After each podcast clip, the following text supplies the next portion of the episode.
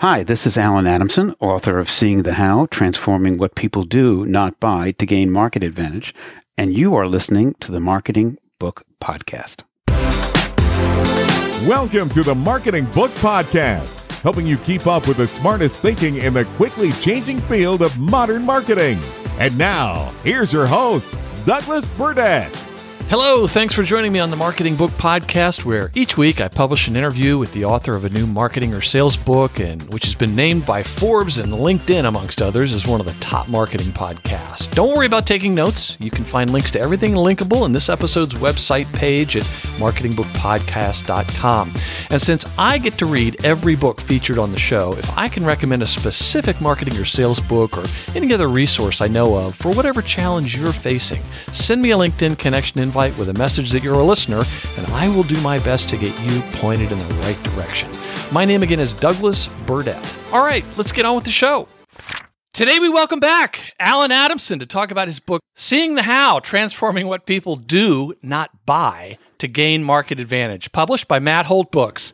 For more than 30 years, Allen Adamson has helped launch, nurture, and reinvent brands ranging from startups to nonprofits to companies known worldwide in categories including packaged goods, technology, healthcare, financial services, hospitality, and entertainment. His philosophy, substantiated over time, is that successful brands stand for something that is both different and relevant and simple for the consumers to understand. A noted expert in all disciplines of branding, Allen has worked on the agency side for several iconic firms, including Ogilvy and Mather and DMB&B, formerly known as D'Arcy Masius Benton and Bowl. Sorry, it's the old ad guy in me. And on the client side for Unilever, he was chairman of Landor Associates, a global brand consultancy where under his leadership the company worked with brands including Accenture, GE, Johnson & Johnson, FedEx, HBO, Marriott, MetLife, Procter & Gamble, Sony, and Verizon. Allen's four previous books are Brand Simple, How the Best Brands Keep It Simple and Succeed, Brand Digital, Simple ways top brands succeed in the digital world, The Edge 50 tips from brands that lead, and Shift Ahead how the best companies stay relevant in a fast changing world, which was featured on the Marketing Book Podcast in episode 163 in 2018. Allen has also written a column on branding for Forbes for 20 years. Allen is now co founder and managing partner of Metaforce, a consultancy which takes a disruptive, multidisciplinary approach to marketing challenges. He's also an adjunct professor at the Berkeley Center for Entrepreneurship at NYU Stern School of Business, where he earned his MBA. And interesting fact, he originally wanted to be a filmmaker. Allen, congratulations on seeing the how, and welcome back to the Marketing Book Podcast. Thanks for inviting me back, and thanks for that long intro. And if I say very little after that, it's all downhill. I think.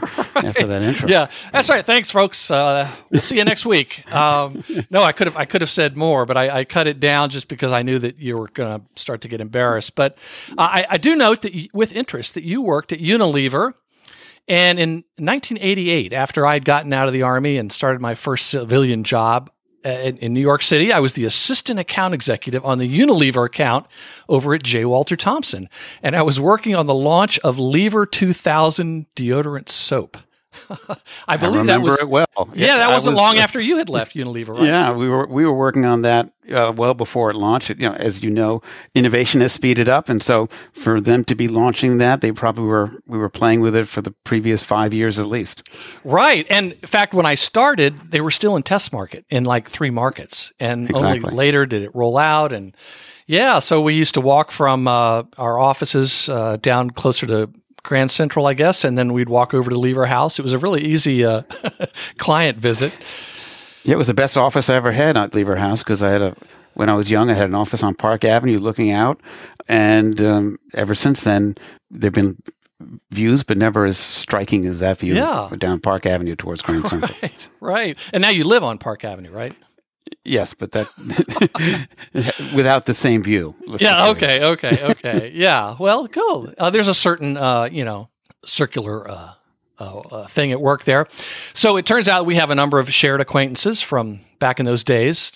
Not that they'll admit knowing me, but that's okay because I've got the dirt on all of them. So Before we get to the book, I, we we must talk briefly about who you dedicated the book to, which is your dad, uh, Joe Adamson. And I I'm sorry, but you just it's got me so moved. You write, this book is essentially about the lenses through which we view the world, the lenses that determine how and why we see what we see, which in turn shape our beliefs, our thoughts, and our actions. There have been several lenses through which I have viewed the world over the course of my life, be it from a parental perspective, a career perspective, and even as a citizen of the world. More than any other, the lens that has helped me see more clearly how to live a positive, productive, and appreciative life is the one through my father's eyes. You write, with great love and gratitude, I dedicate this book to my father, Joe Adamson, who passed away in 2022 at the age of 97 after an early life overcoming extraordinary challenges, quietly and humbly cherishing all that came after. He was not your average Joe. And then it says, go to the uh, acknowledgments at the end of the book for more on that. So, of course, Adamson, I mean, I immediately had to go there. mm-hmm. and you, you're right, you know, not just about your dad, but you start out with that. And I want to quote from uh, one small part at the beginning and then ask you to tell a little bit more about his story. You write, I would not be the man I am today, son, father, husband, and marketing professional, were it not for my father. Like other suburban dads, Joe Adamson taught my brother and me how to ride a bike, throw a baseball, play tennis, and drive a car. He showed us the right way to wash the car, wear a tie, and cut the grass. Growing up, other than his accent, I discerned very little difference between my dad and my friends' dads. So tell us uh, about the story of your dad.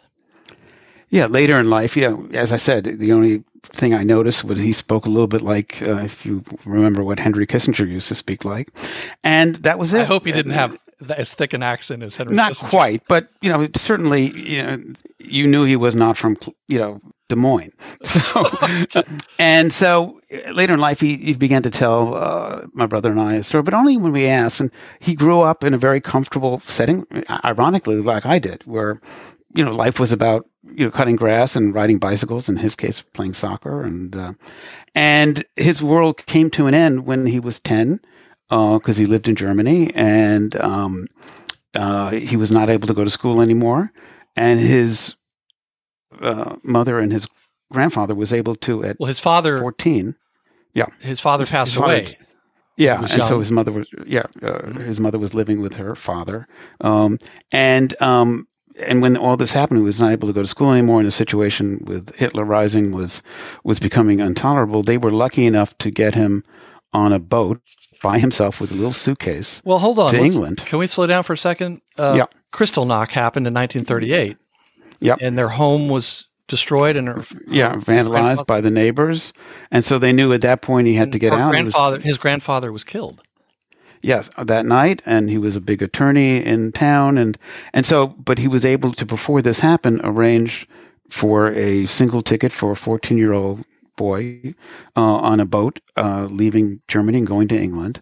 He didn't speak he learned, like most of us, had a couple years of English in school, which allows you to say, you know, what's for dessert, but yeah. not much more.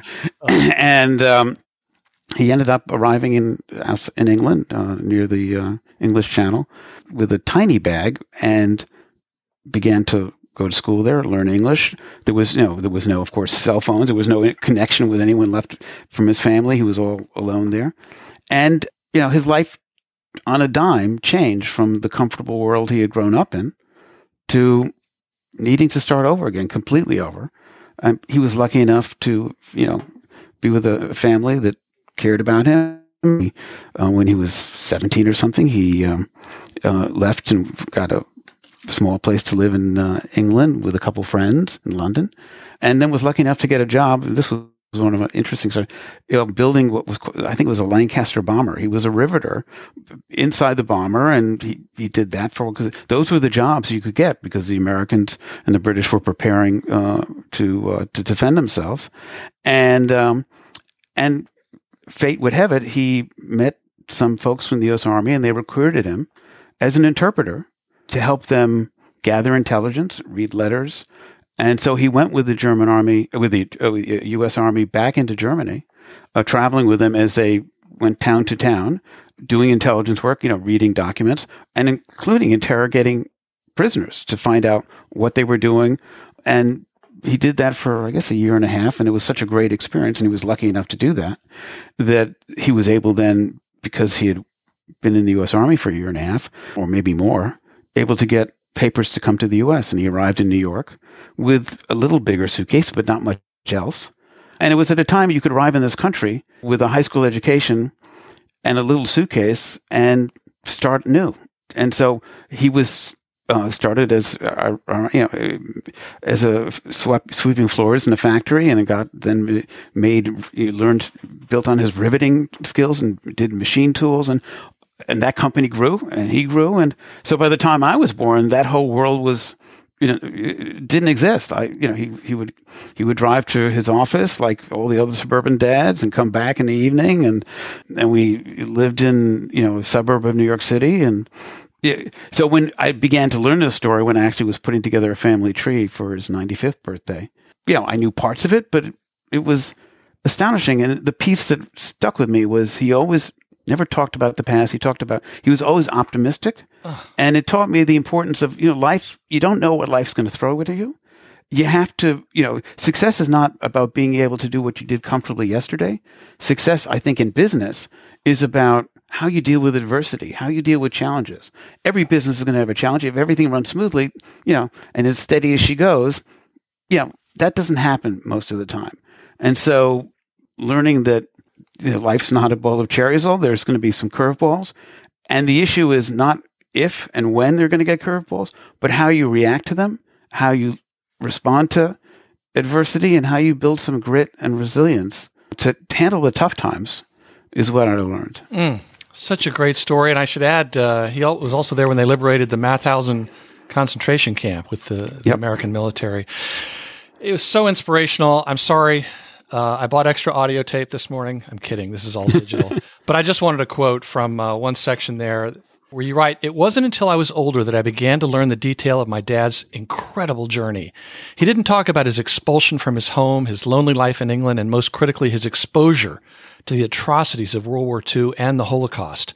What my dad witnessed and experienced shaped his view of life and became the lens through which he approached life and taught him lessons on how to live life fully, meaningfully, and joyfully. Joe Adamson taught me these lessons without speaking them aloud. Be resilient have grit, and have faith in your built in navigation system to redirect when facing obstacles. These lessons continue to shape my worldview. As my dad told an interviewer shortly before his death, many people came out of that environment and collapsed completely. You only live once and must make the most of it. Yes, whatever happened is terrible, but you can't make it your way of life. And on the next page, you write, he was always optimistic. His business had good and bad times, but he always maintained an upbeat attitude. Despite everything he endured during all the traumas of his youth, he would visualize happier times and move forward. He found meaning and purpose day to day and truly seized every day he lived. So, one of the reasons this just appealed to me on such an emotional level is I think your dad and my dad would have been friends. my dad was born about the same time, 1921, mm. and in World War II, he was a rifle company commander, an infantryman fighting in France and Germany.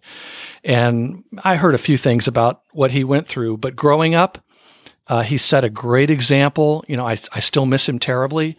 And I, I still can't believe how he was just able to press on afterwards. Your book is also real good too. So uh, I guess we should talk. no, it's it's a tough story to follow. yeah, no, but it's but uh, it, the, you know it's about you know every day you work in business you should wake up and say it's you know go in with what is possible, not focusing on what happened yesterday. Yes, absolutely. It's not that you got thrown off the horse; it's that you got back up. And I can say that because my wife is an, an equestrian, which is where all the money seems to go. I would like to uh, read an excerpt before we talk about some of these lenses that you have from uh, page four. You write, when you walk into a marketing class, the whiteboard isn't filled with equations, and there's a good reason for that. For the most part, marketing problems are not solved by putting all the market information into an algorithm, then taking the results and executing them.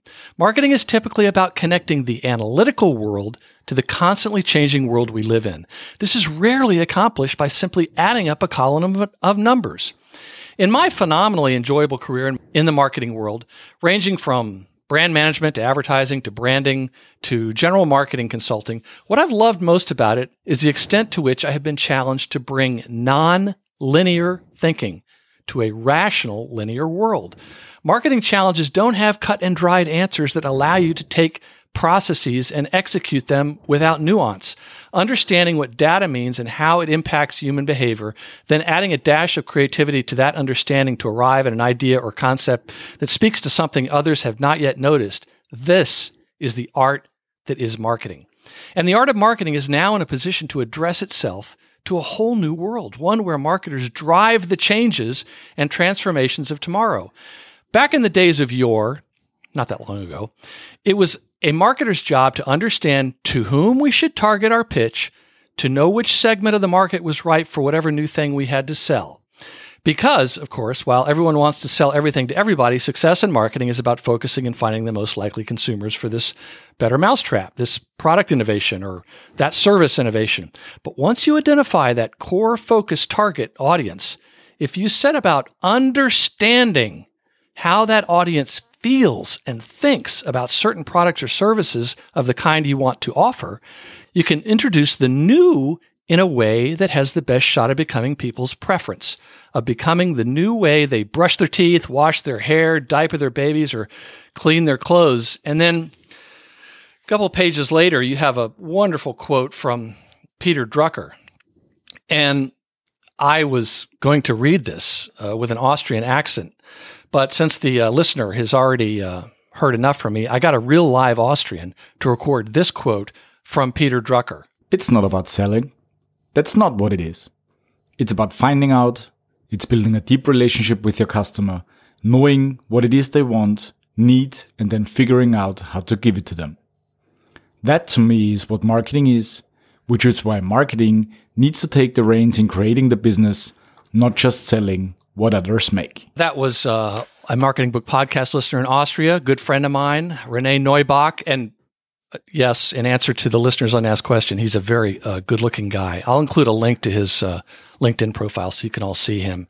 And jumping all the way to the end of the book, on like page 211, you write that I see myself as a way of cleaning your glasses, if you will.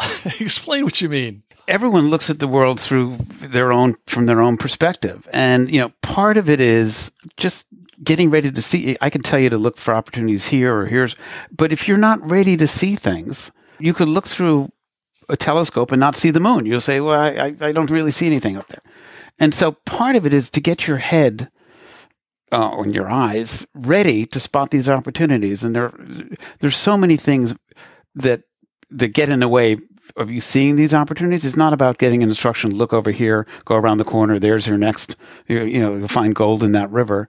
It's about making sure that if you go around the corner, you'll even notice it. And you know, a bunch of tips in the book. We talked about this before. One of my favorite is, you know, to to, to you know to see like a a five year old mm-hmm. who you know pick things up, look at it from you know you know who can walk down the street. You go down with been a million times and then point something new out to you or like look at the airplane up there and yeah. there have been airplanes and you go yeah I, I hadn't really i've stopped looking at the airplanes i stopped looking at you know which car is blue which car is yellow and to some extent if you're in this zone where you think you know it all and you're on autopilot and your job is to you know to figure out how to get a to B as fast as possible.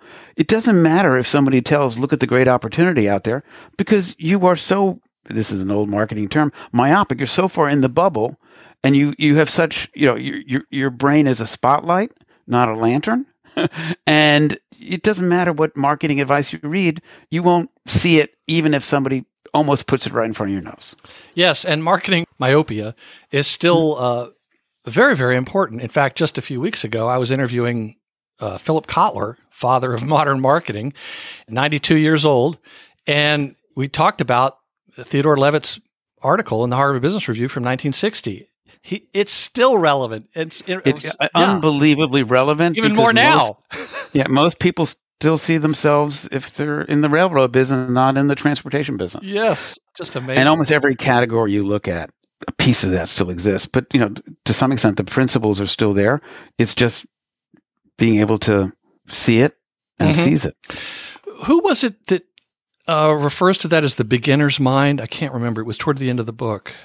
Yeah, I, I, I your memory is as good as mine. But you know, th- that's the notion that because it, it happens. Another thing that happens, you know, when I would go into a successful company, and um, whether it was a beer company, insurance company, whatever uh, client we had at the time, and I'd be in a room, and there were ten people, eight people who've all spent ten years, fifteen years in the insurance business, in the uh, soap business, and they were really experts at that business, but they had learned it so well you'd say, well, what about doing this? I go, no, this is the way people buy beer. This is the way people shop for soap.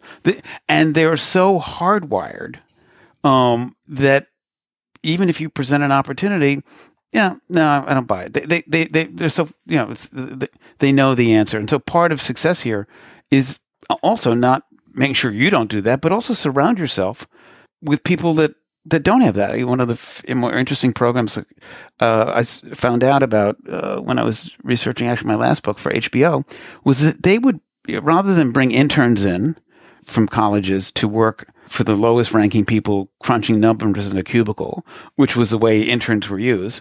They had the CEO and the leadership team each get an intern to make sure the leadership of the company hits fresh eyes and uh, who could talk to them. This is what's happening in entertainment, and you're you're worried about. In other words, so it was reverse mentorship. It Yes. was uh, interns. Not yes, they, of course they learned a ton from being in a C-suite, but also keeping the C-suite relevant. That they see what was going on because they were in meetings morning to night talking to shareholders. You know, they they were not hanging out at bars downtown or traveling to obscure places.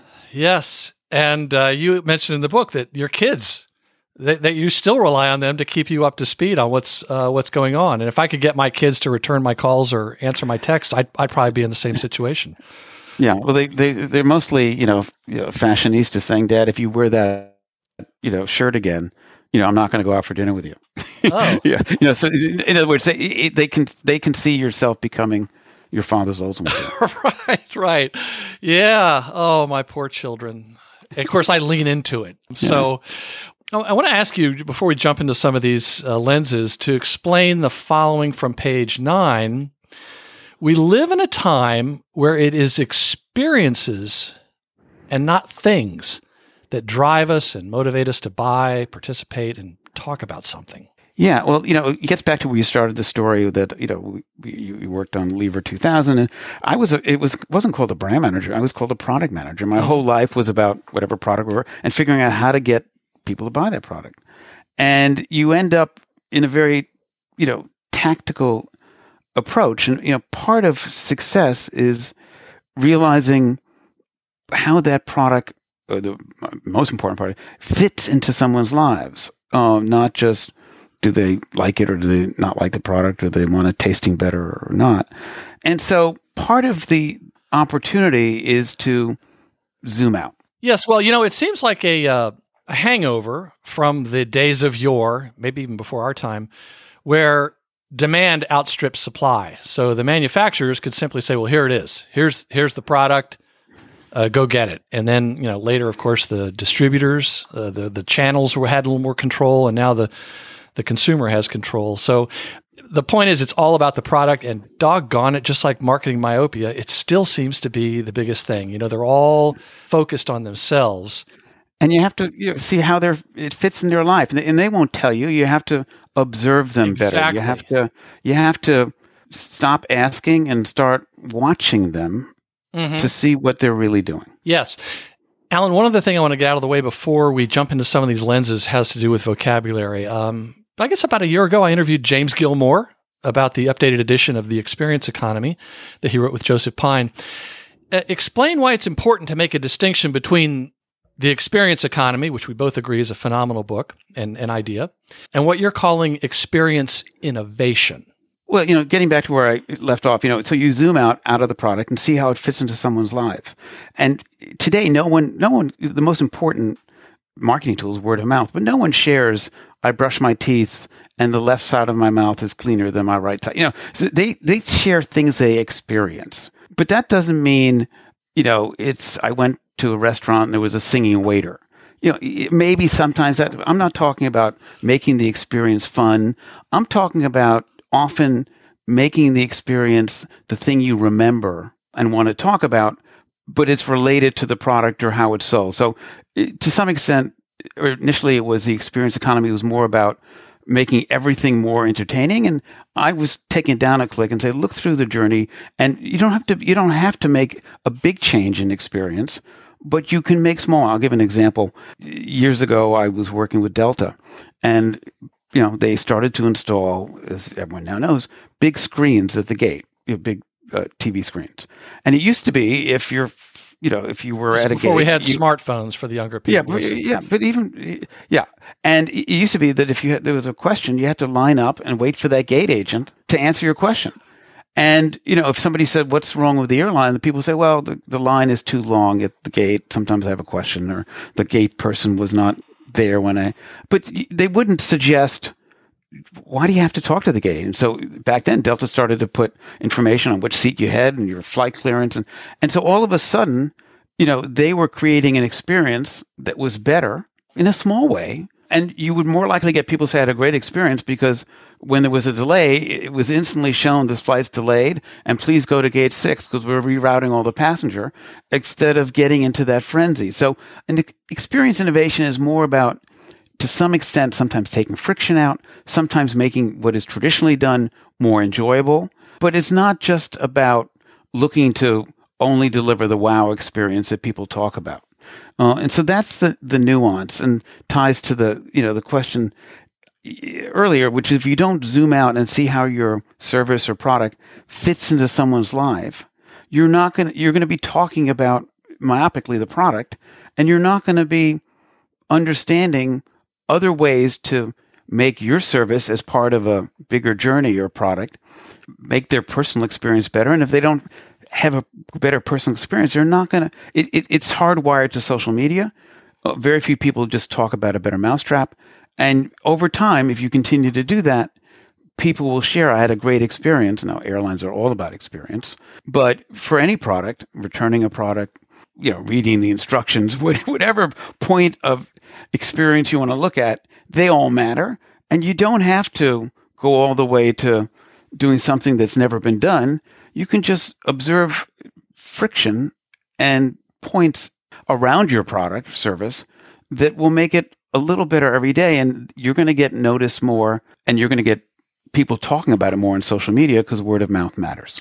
Yes, the book is full of leverage points, like things that you, you don't have to boil the ocean, as they say, or reinvent the wheel. You can do little things that are much more impactful for your customers than you realize. Let's talk about something important. Alan, I want to talk about something that is one of the lenses, but it's also throughout the book and is one of the biggest challenges I see for companies. And I want to quote from page 213.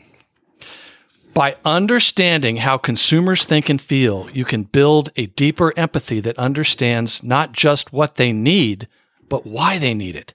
Few things in marketing are more challenging than understanding a consumer's wants, needs, or desires. And in a marketplace that is increasingly transformed by the forces of globalization, technology, and social and cultural revolutions, not to mention the world events of 2020 and beyond, this has become even more challenging. If you think all you have to do is ask a consumer what they want, think again. Can you dig it? Can you dig it? Can you dig it? So on page 18, you exhort readers to move out from behind your desk and that myopia is not an option. What is keeping businesses from understanding their customers better? You know, first is going all the way back to what we talked about. They think they know them. I, you know, I, I, when we launched the product, we did interviews. We asked people if they liked the taste of the pizza, and they said they did, and they wanted more tomato. You know, so it, it, a piece of it is they felt like they they already know that. A second piece is they get busy with lots of stuff because business is complicated, and if you're not considered and pushing, you could spend all your day, I often did, in a conference room, in meetings, looking at screens, reading emails, you know, Fighting fires.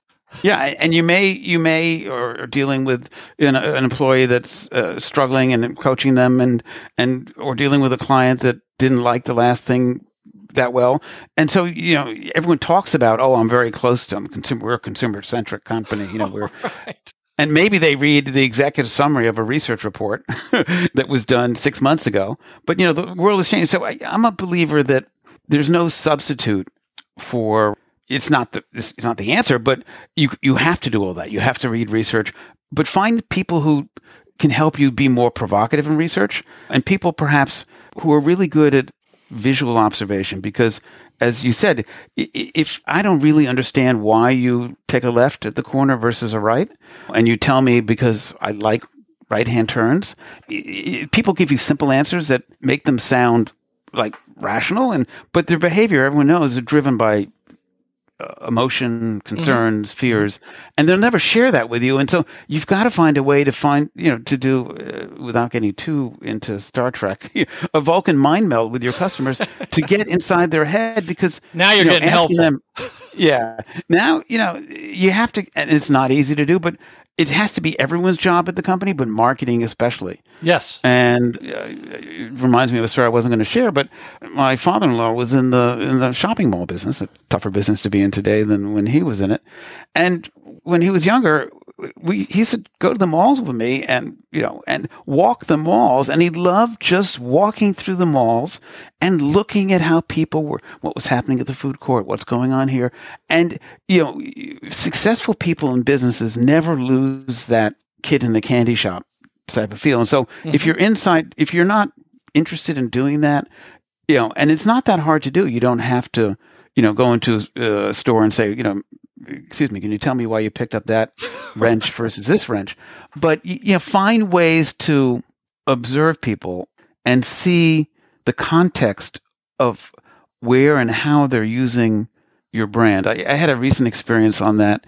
I uh, we had a, a washing machine break, which is you know um, doesn't happen that often anymore, and I had to go try to buy a new washing machine with my wife, and found out that um, that you go into a store and there are lots of good brands, but it was more of a sea of similarity. They were all, you know, nice, white, had nice controls. And, you know, it was really, and they have several brands that had good quality, but it wasn't like buying a computer where you have a clear sense that maybe Apple is easier to use or not, or other categories. They- were all very good, but how do you tell the difference? And of course, the salesperson, not that credible because uh, to some extent she would push whatever. You, you didn't have that same level of confidence. Mm-hmm. And a friend of mine says, well, you know, why don't you um, go to Consumer Reports, which is something I've used before. And my wife said, Allen, what did you find out for Consumer Reports? And I, I looked through it and I tried to explain to her, you know, well, this one has three full balls. This is a half ball on reliability. This one scores that well on ease of use. And I realized that all the facts were there, but, you know, I couldn't explain, you know, and even I didn't have a clear sense. Do I want something that lasts longer, but was easier to repair? Do I want something that was quieter but cleaned better? You know, you know, and so uh, it was an internal observation. But in my dialogue with my wife, I realized I couldn't explain. You know, it was too complicated. But that's the way it was done until somebody smartly invented something called Wirecutter a couple years back for Oh, yeah. technology. And they don't tell you you know, they say, you know, if they're reviewing headphones and the New York Times smartly bought it, so you have some credibility for those who believe the New York Times is credible. Isn't Wirecutter uh, owned by the New York Times? Yeah, it is. It's just reason. But so all of a sudden, when you're looking for what's the best headphone to buy, it doesn't give you 15 attributes for. fi- If you're running and want comfort, this is a headphone. If you're a runner and want great sound, this is a headphone. If you want a headphone for your phone to have great, and, and so that if you were listening to music and you want great sound, and so and, and just click here. So they went to the solution, and you know, I'm sure it's you know. I don't have to. I haven't checked how their business is doing versus consumer. But it was for years. People would say, Eh, you know, how do you find comp you- when you're buying a car? You can go to Consumer Reports. That was the only game in town until somebody looked at the category and said, "Hmm, and probably had an experience like I did with trying to figure out which one to buy and then tell a story say this is the best one because we want one that's you know 60% longer lasting 30% less maintenance 20% better cleaning and 4% nicer design you know it, it, while all those are important they didn't cut to the chase in today's world and help you get there so part of it is uh, you wouldn't have done that if you were reading a market research report Yes. and say, you know, how do you, eh, because people would have said, well, it was very helpful, or I looked at reviews, or, you know, because they don't, they can't help you see around the corner. They can't, they don't know what's better. So often we do research, you know, research is like a rear view mirror. You know, they can tell you what's been the case, what has been, but they can't help you. Of course, Steve Jobs famously talked about this see around the corner. So to help in research, no matter how little you do, it's better to go in with three ideas. We're thinking of doing something new with our service here. Here's three. We could do this, or we could do this. And even if it's not realistic, we tell me, what do you think? And they go, oh, those are terrible ideas. But what you really should do is this. But if you ask them without that stimulus, without something to disrupt their thinking, you know, to tell you, like saying, what do you want? What do you Yeah, want? No one ever asked for an iPhone. Exactly. So part of it is um, when you're doing research, you, it, it's not easy. It takes time. And the more time you spent observing with fresh eyes or trying research that has some stimulus or some something provocative, even the I think I told the story in a book. We were doing research for a pizza chain, and the research was, you know, how, how well do you like the t- pizza? And Oh, oh, yeah, I yeah. like it. I like it, and you know, they were very confident and They're very polite, one- telling the interviewer polite what and, they thought they wanted to hear. Right, and you know the restaurant's okay, and uh, how often do you go there? We go there as a family twice a week, you know, once a week, and the service is always friendly, and the pizza's hot, and and and then one of the smarter moderators uh, back in those days, uh, she said in a group, "One more question. You all seem to like this chain, and uh, no issues, and everyone's yeah, we like it. So if I told you this is a stimulus, if I told you they went out of business and are going out of business, what would you do? And to a person, everyone said, "Oh, we just go to Papa John's." there was no, They wouldn't blink.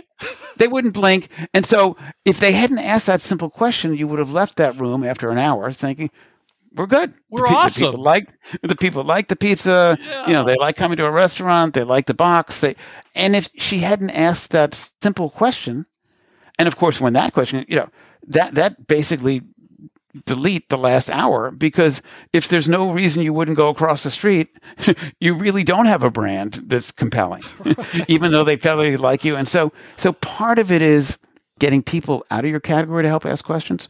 Part of it is just don't go into research uh, without something to get people thinking beyond a rearview mirror. Yes. And uh, let me just quote one other thing from the end of the book where you, you write One of the biggest barriers to success is getting closer to the customer. Everyone believes they are customer centric, and most will find a way to say as much in their pitch, on their website, and any discussion of what they do and how they do it. What they don't realize, however, is the extent to which customer centricity is a concept most don't fully understand, which brings me to a story that was uh, not in the book, but I remember years ago, and I can't remember which book it is, so I apologize to that author, but it had to do with understanding your customers. And we talked about how this one exercise was you, you go in uh, to uh, a, a room, uh, you know, you talk to your, let me, let me back up. The reason why uh, I want to mention this is because a listener did this and she got promoted for doing it. And she was trying to convince her company they needed to learn more about their customers. And they were the, the the company was saying, "We already know about the customers. We know everything we need to know," which I hear a lot, and you've already touched on. So what she did is this exercise where you uh, had she had everybody there, the key people, and on one piece of paper they wrote down everything they knew about their favorite character from, let's say, um, a movie or a, maybe a TV show, like like in the United States, maybe The Office. Everything you know about Dwight Schrute or whoever they wanted to pick, and they had a lot of fun. They wrote quite a bit about. it. And then she said, okay, great. Everybody had fun. She goes, now turn it over. Now write down everything you know about our customer. and the point was made. And she, uh, they said, all right. 24 to 48, you know, lives uh, in a B county, you know, works in a, in a They were in a- busted. Yeah. Right.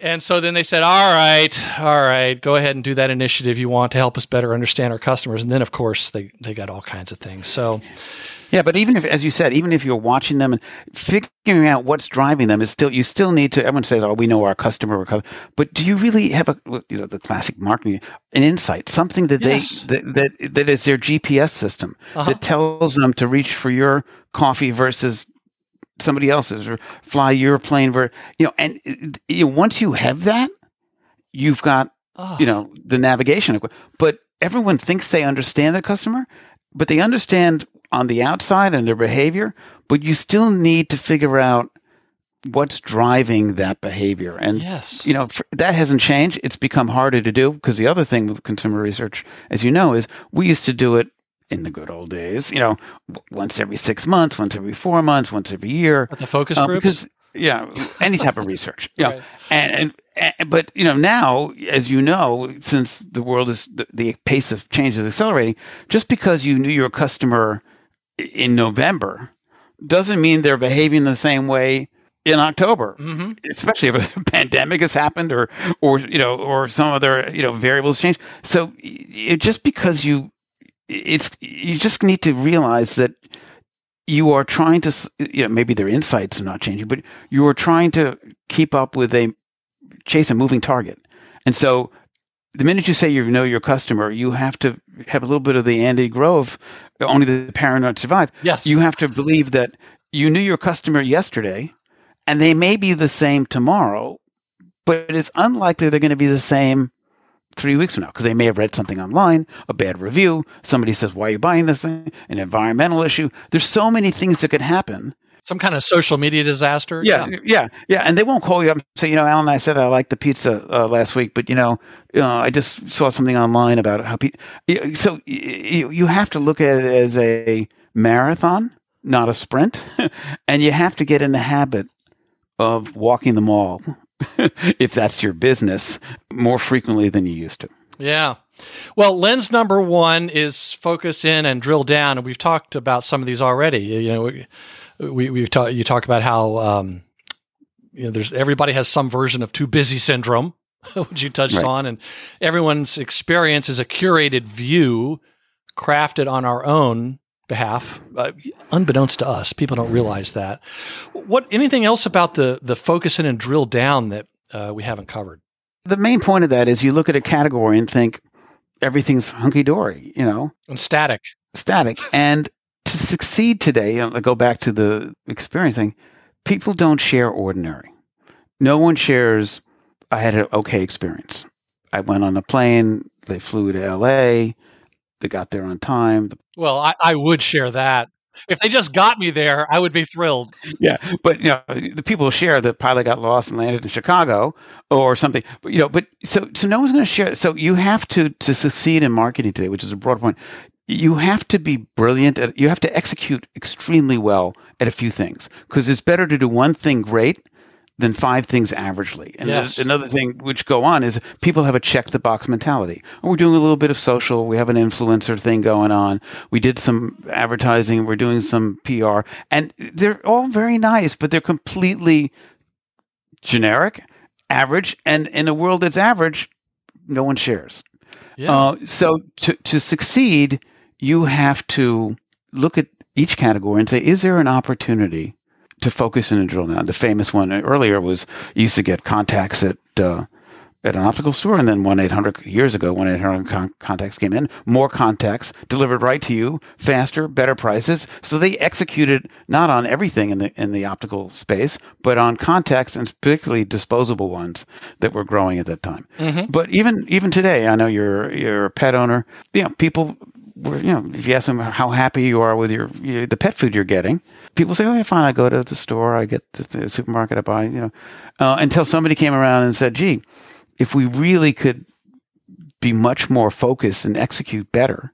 Would there be an opportunity? And I think Chewy did that, you know, to something because they, you know, they knew when you were running out. You got an email saying you should be low on this, you know, and Yep. bingo was at your door. They, they knew your pet's birthday. They would send you a note hmm ironically, I wasn't going to tell this story either. When, when uh, our family dog passed away last year, Zoe. they yeah they sent flowers to the house, Really? and so that's a perfect example. So uh, not only you know did they say, "I'm sorry to see you go. We're losing a customer. If you ever get another dog, you know, please use this coupon," uh, which is a traditional expected. All of a sudden, a bouquet of flowers arrived with a handwritten note, and you know that little you know that's a little bit more of an but th- that looks at their business and say what business are we in are we in the people order online deliver it get there in two days yeah but if the experience is defined we want to be your partner in your care of your pet how would you read do that? And they did that often they would include a, another treat in the box or or if the dog didn't like the food you know i'd call them up and say look i'm sorry we ordered you know too much supply but all of a sudden our dog they said you know give it to your neighbors we'll send you the right stuff. Yeah. and so you can't ask a customer what you expect in somebody selling you pet food online because they'd say good selection good price fast delivery but you know the fact that chewy sent flowers And now we're talking about it. Right, exactly. And so that's the the piece of it that's hard to do because and, and I'm sure you know they didn't find that out by asking customers what would make the Chewy experience better.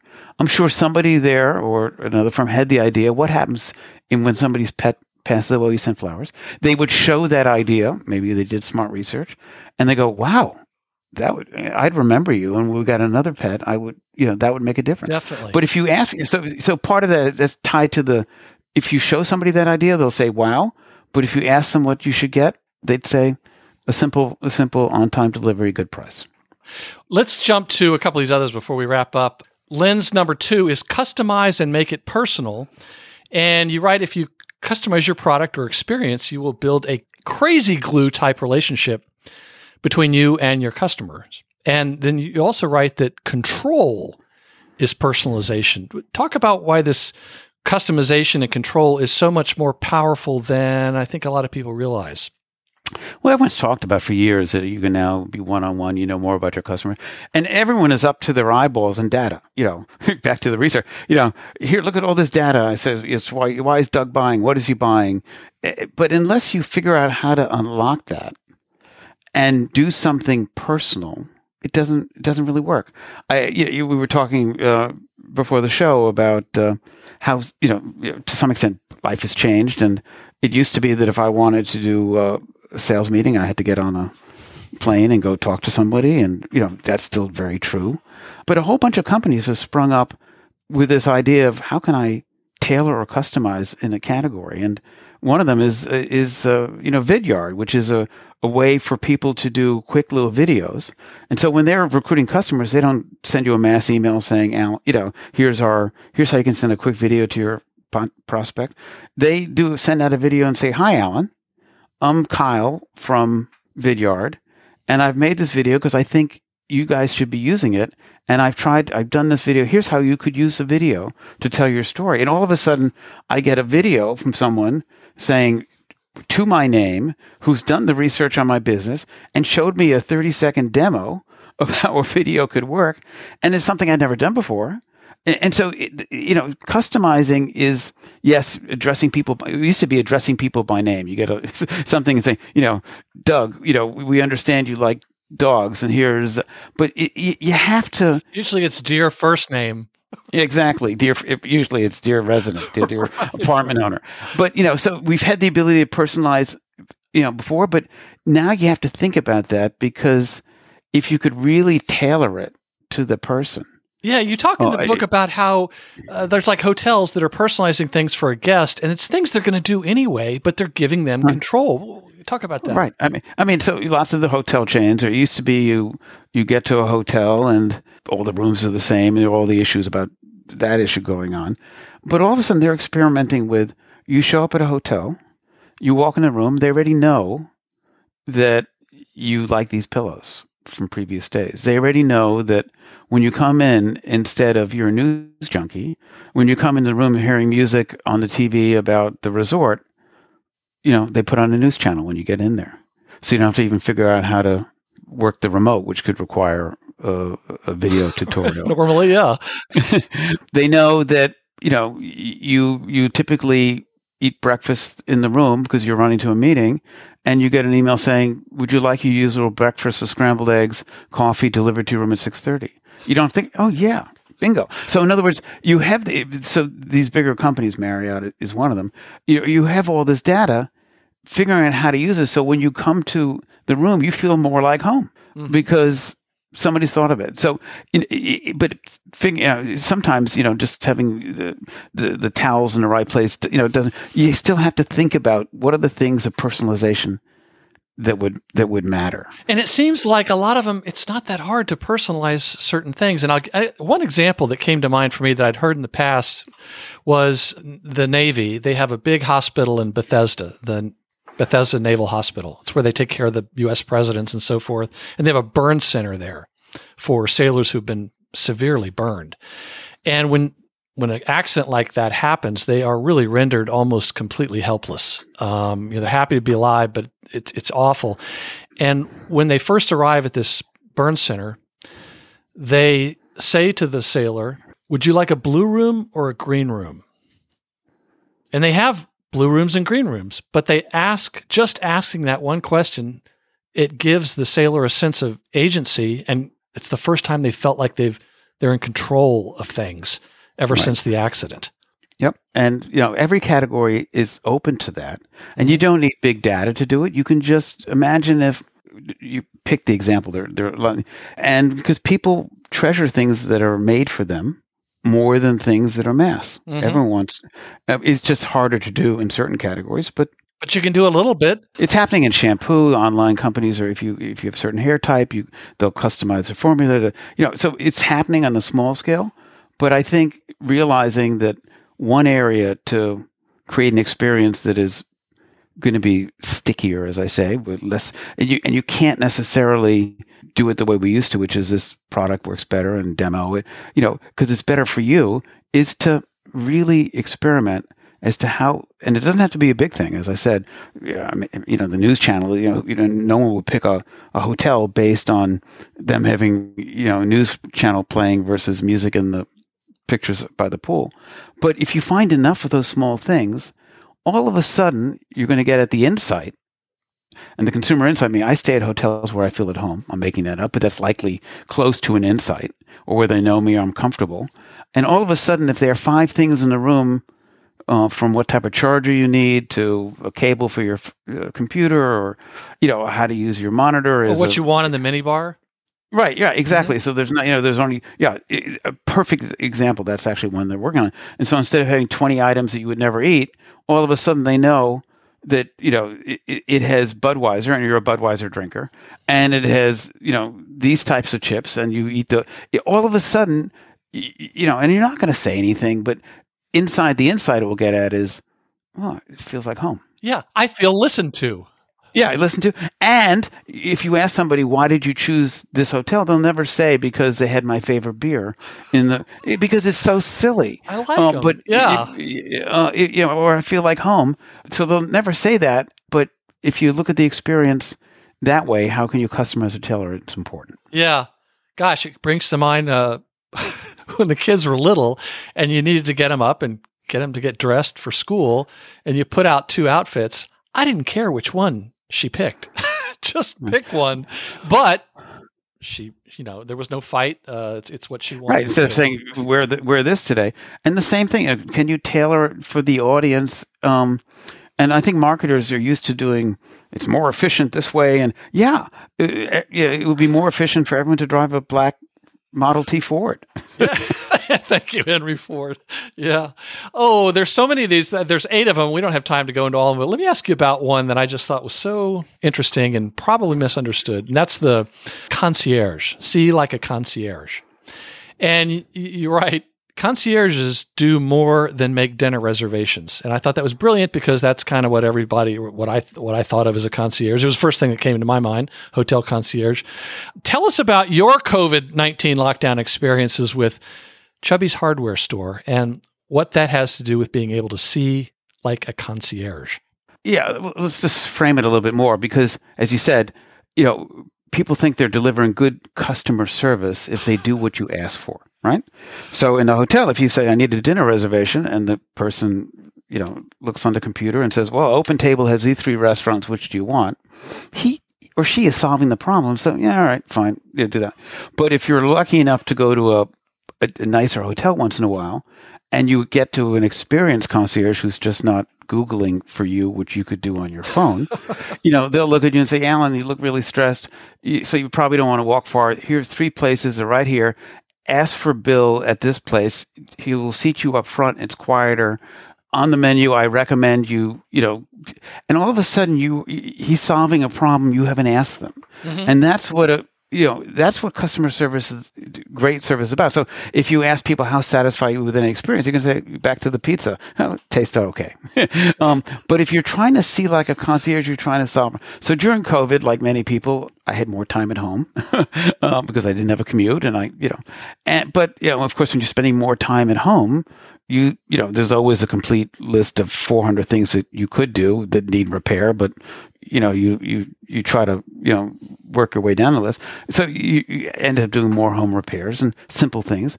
And you know i realized that you know i needed i tried to do things that um, i ordinarily wouldn't have time to do or tackled and I would, you know, go on Home Depot and buy the product and it would arrive and I realized, oh my God, you know, this doesn't look like the same thing. I can't fit this. It doesn't work. Mm-hmm. And then I went to my local Ace hardware store. And before I would send them a picture, say, here's the, here's the faucet, here's the leak, here's this.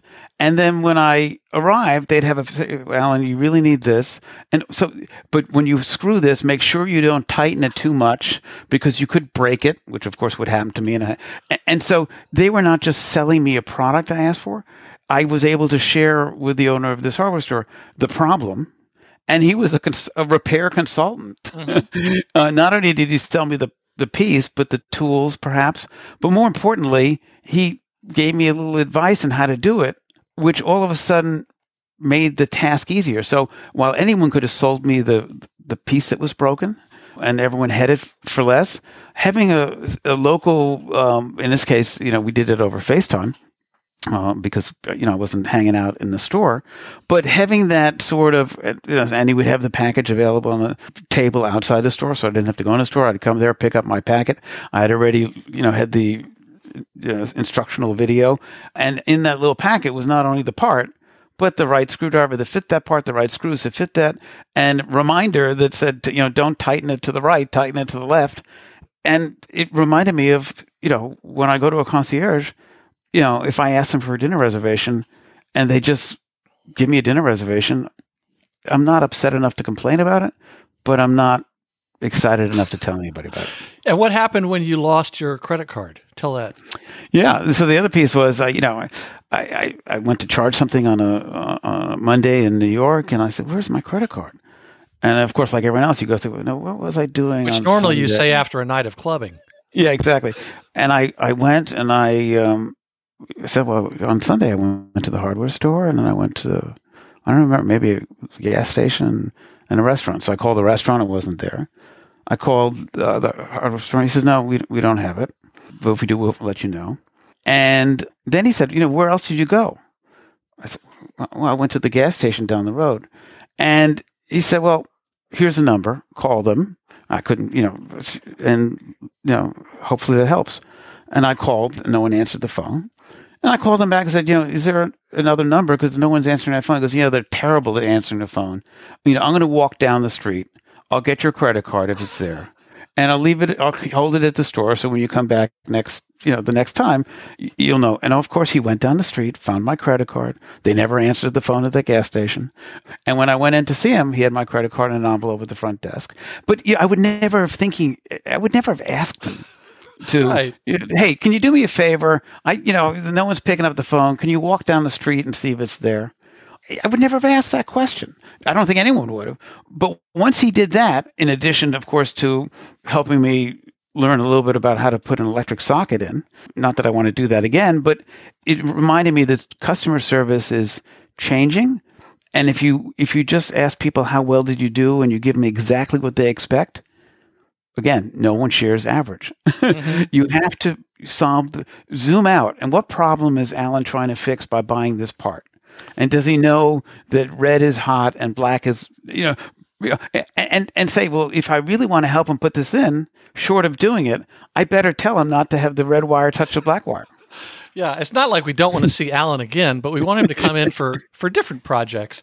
And Exactly. in that chapter, you write about how Apple's Genius Bar exemplifies the spirit of concierge service. And in a story I had, it immediately popped into my head years ago. I had a, an iPhone, and it, it- I uh, it had a little crack on it, and it just seemed like it was I was always having to uh, recharge it. So I went into the store and I said, "Yeah, I'd like the you know what brought you here?" And I said, "Well, I think I want to get a new uh, iPhone." And they said, "Okay, yeah, sure, we can sell you a new iPhone. What's um what what phone do you have, and uh, what is there a problem with that one?" And I said, "Well, is you know it's it's- it's got this crack here, and it's the the the battery doesn't work very well." And they said, "Oh, okay. Well, where it's cracked is not anywhere where you can see anything." But they said also, we can, would it be okay if we just test your battery? And they tested the battery and they said, you know, your battery is really quite good, but if you would just turn off all these background app refresh things and a couple other things, we're happy to sell you one, but you don't really need one yet. Exactly. I mean, I don't want to go on an Apple rant, but you know, I that's how I think ultimately people talk about how you know sharp the image is on the phone or this or that, uh, and you try to buy this stuff, it looks the same across. But you know, I recently uh, I have an old computer I use just uh, for email and internet and uh, and maybe Zoom, and it's you know old old computer is probably seven eight years, but it still works fine. And all of a sudden I had trouble with it, and I called up you know Apple Care and they said, you know, give me the serial number, and they go, you know, Allen, Allen that's just an eight-year-old computer. It's three years out of warranty. What's your problem? And then that rep spent 40 minutes on the phone rebuilding my software with me, even though it was out of warranty, and telling me how to do things and screen sharing and and got it working again on a product that I bought eight years ago. And yes, that was my expectation because I had spent money with them on an iPhone and I bought it. You know, but you know, the traditional approach would have been, I'm sorry, Mr. Adamson is out of warranty. If you want to visit us at the store, we'll be happy to send you, sell you a new one. And I would never share that story, but you know, now you, you know, they got me to share another story of that maybe it's not for every Apple customer calling up with a, something out of warranty, but you know, most of us, because Apple is such a valuable company, billion dollar company, have more than one Apple thing in the house. So most of us probably feel that I have a relationship with that company. I, I want them to tailor or customize or act like a concierge.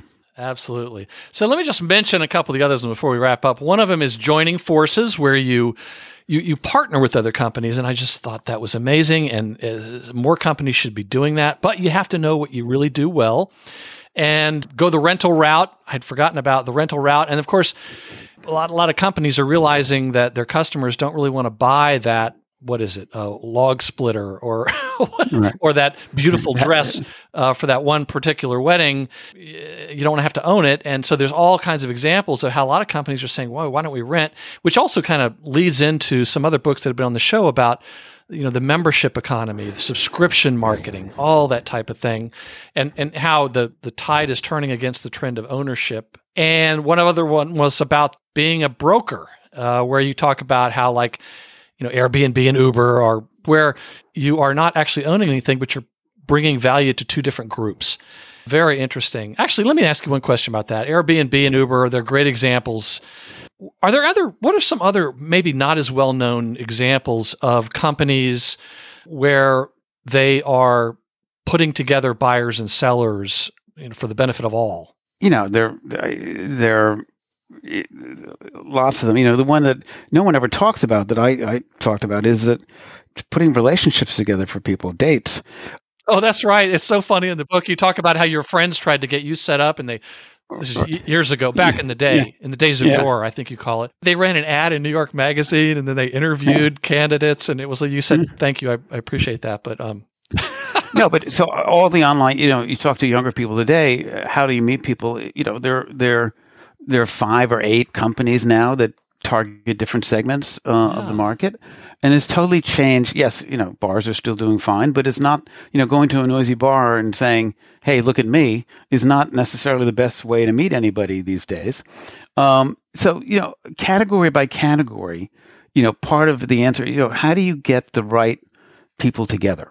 And mhm. you know, it's it's sort of you know looking at each category and saying, "Gee, is there a solution out there that I can use to connect these two buyers and sellers. It's traditional being a broker, mm-hmm. and you know because everything is so you know, because of digitization of the world, there are more and more. And there's there's one if you want to give away used equipment. You know, you have a tennis racket you don't use anymore. You know, you have you know how do you do that? And they match you with needy families that need that thing, uh, either in the U.S. or other markets. You know, so so you know, lots of things are happening, and it's just a way to look at your service and say, you know, how can I reach more customers? Or if you if you're in the middle and say, how can I bring my customers more value? Yes. by offering something else when they visit the store or visit it online. And what other solutions could I give that? You know, I'm sure if my going back to the story, if my local hardware store said, "Look, Allen, I, I know you're ambitious here, but here's you know, Mark is over here.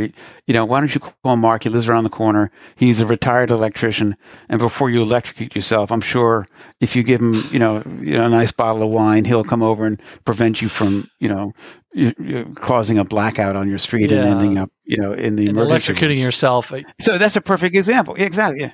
I mean, Amazon is doing it already, saying if you want to buy the product, if you want to buy the installation on the side, they identify third party people who can help you. You know, do the famous. You know, you, you Right. buy the the IKEA furniture and find out that you finished and you got four screws and four brackets left, and you know, you know, you can't say it's done. You have to put it all back together again because you forgot those four brackets. So, so you know, but every business has that. And look at your business and say, how could I bring together a solution that will broaden my relationship with the customer Mhm. and make me the hero?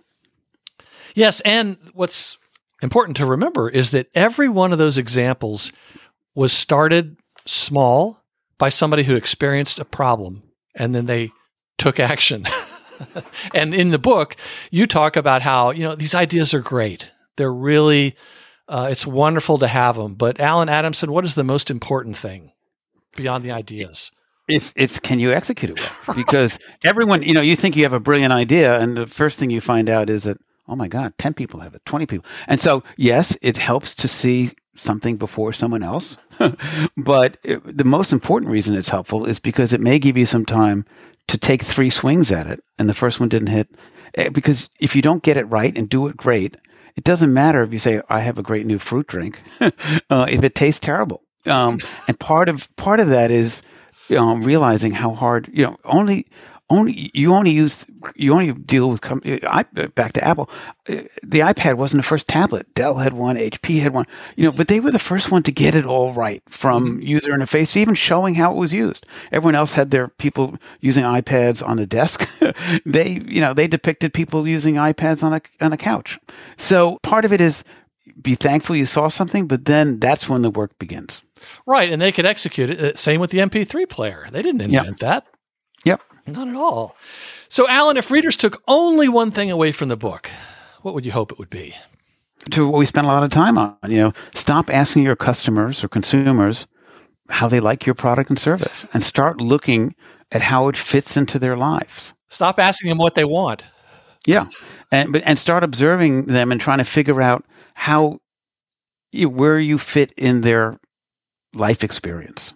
Oh, so well said. And sometimes I give a talk to groups about, you know, they say, Douglas, you've had, you know, 400 something books on the show so far and you've read them all. What have you learned anything? And that is like one of three things that just keeps coming up over and over and over again. And I still don't quite understand why companies struggle with it, but but they do. And uh, I appreciate you saying that. Well, let's give the listener something to do to put in action. Remember, we talked about execution. What's one thing a listener could do today just to put in action one of the ideas from your book, get them thinking this way, thinking about it until the book arrives? You know, try to try to we also talked about this, you know, try to re-energize your curiosity, uh, unlock your inner child and your toddler. Go where you don't belong. That's what you said.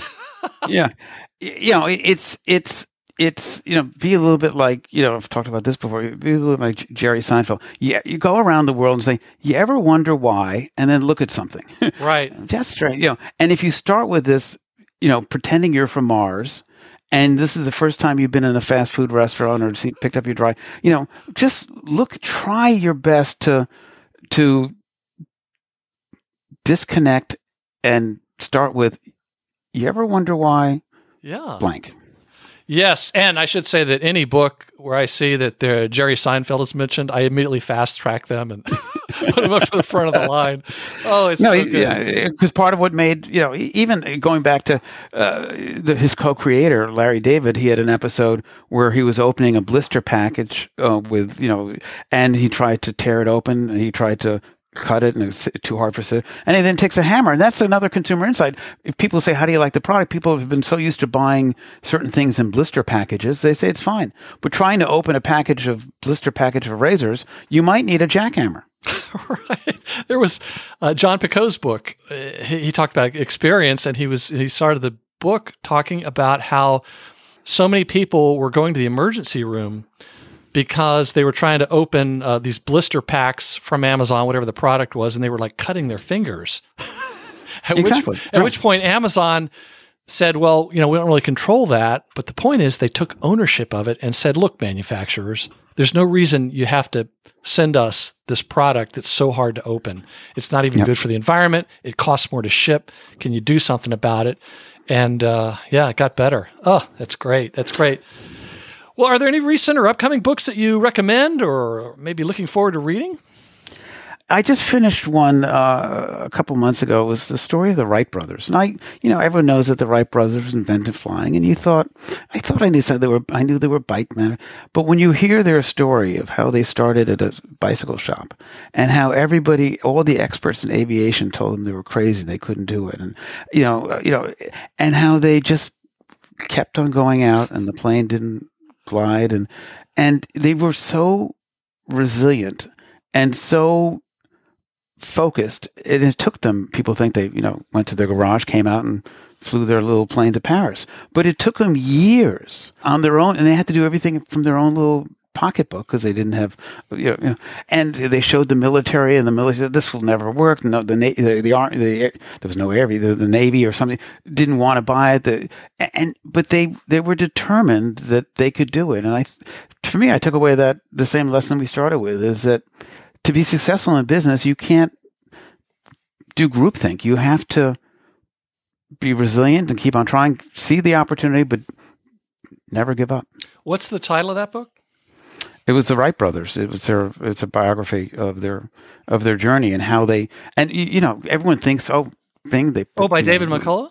Yes, exactly. Oh, okay. Uh, and it's phenomenal when you see how unlikely they were uh, uh, to, to solve this in a small uh, Ohio town to how they just kept on prototyping, trying it, taking it back, changing the prototype, trying it again. And I think prototyping is a great way, whether you have an idea or a product or a service, keep on prototyping it. And it doesn't work until you get to brilliant execution Oh, wow. I or until the plane flies. Absolutely. Absolutely. I think I would really enjoy that book. So, well, good. Thanks for mentioning that.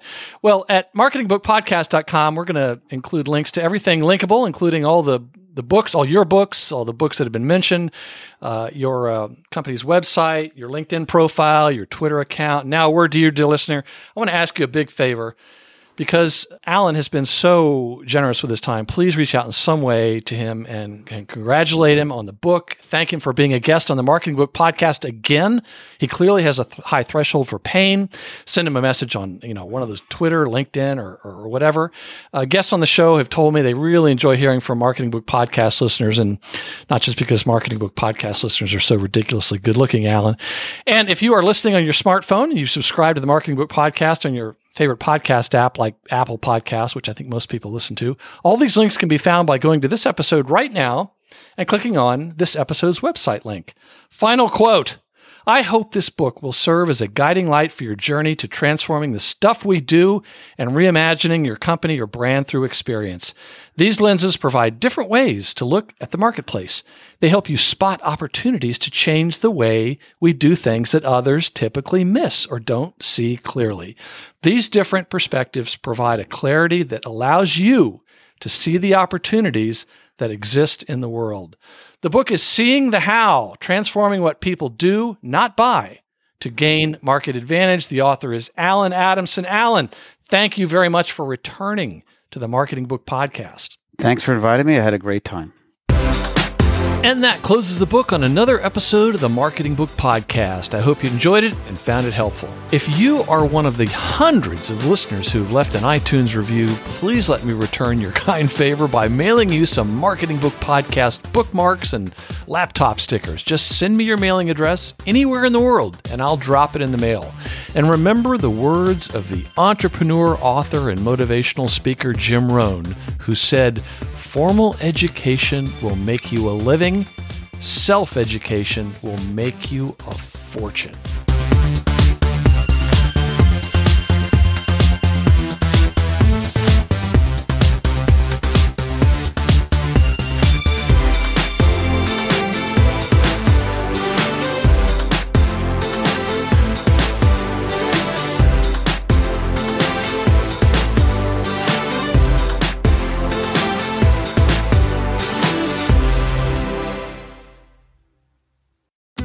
Join us today during the Jeep Celebration event. Right now, get 20% below MSRP for an average of 15178 under MSRP on the purchase of a 2023 Jeep Grand Cherokee Overland 4xE or Summit 4xE. Not compatible with lease offers or with any other consumer incentive offers. 15,178 average based on 20% below average MSRP from all 2023 Grand Cherokee Overland 4xE and Summit 4xE models in dealer stock. Residency restrictions apply. Take retail delivery from dealer stock by 4 1. Jeep is a registered trademark.